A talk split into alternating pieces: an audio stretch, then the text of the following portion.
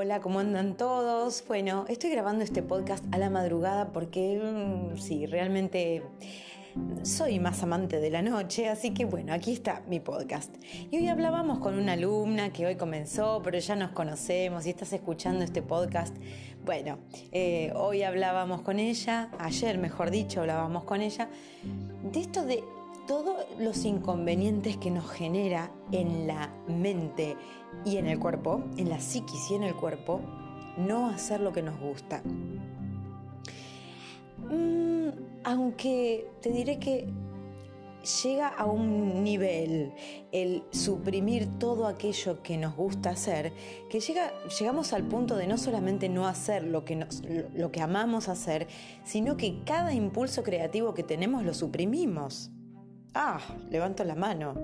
Millones de impulsos creativos, millones de impulsos para hacer cosas que nos gustan, que me gustan, y sácate, lo suprimo. ¿Por qué? Y no, porque mejor me quedo, y no porque estoy cansada, y no porque mejor no gasto plata, y no porque mejor con quién voy a ir, y no, lo dejo para otro día, no, hay cosas más importantes. ¡Ah!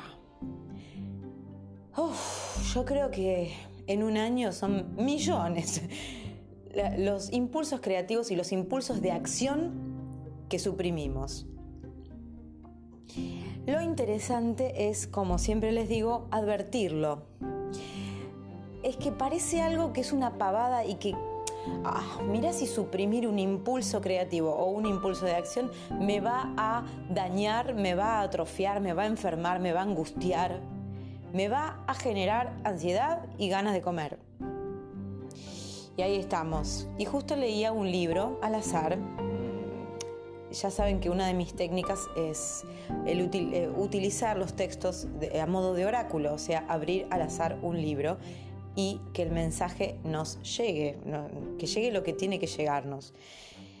Y justo abro el libro eh, que habla del lenguaje del cuerpo y combinado con medicina china y Abro, abro en el chakra del el meridiano, perdón, el meridiano del estómago. Y justamente hablaba de esto, cuando un estómago está exacerbado, no con poca energía, sino con mucha actividad, pide comida, aun cuando la persona no tiene hambre. Eso es por ansiedad, que deviene de no hacer lo que nos gusta y de sentirnos frustrados porque nos dan mm, mil vueltas los pensamientos en nuestra cabeza y nunca concretamos nada de todo eso que nos da vuelta. Entonces terminando, terminamos eh, teniendo que ejecutar una acción que sea fácil, alcanzable, rápida y con una satisfacción pronta. Comer. Comer es la más rápida y la que tenemos más a la mano. Me estoy horrorizando mientras se los estoy diciendo, porque eso es lo que hago.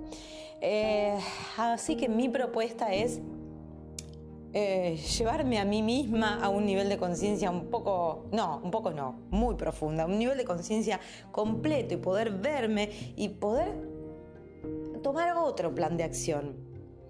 No comer, otro plan de acción. Hay que entrenar la mente, hay que entrenar el cerebro para torcer, como yo digo, este hierro, eh, ablandar este hierro y torcerlo para otro lado. Tomar otro plan de acción, hacer algo que nos guste, ¡ah! Y que no sea tan fácil y tan accesible como comer.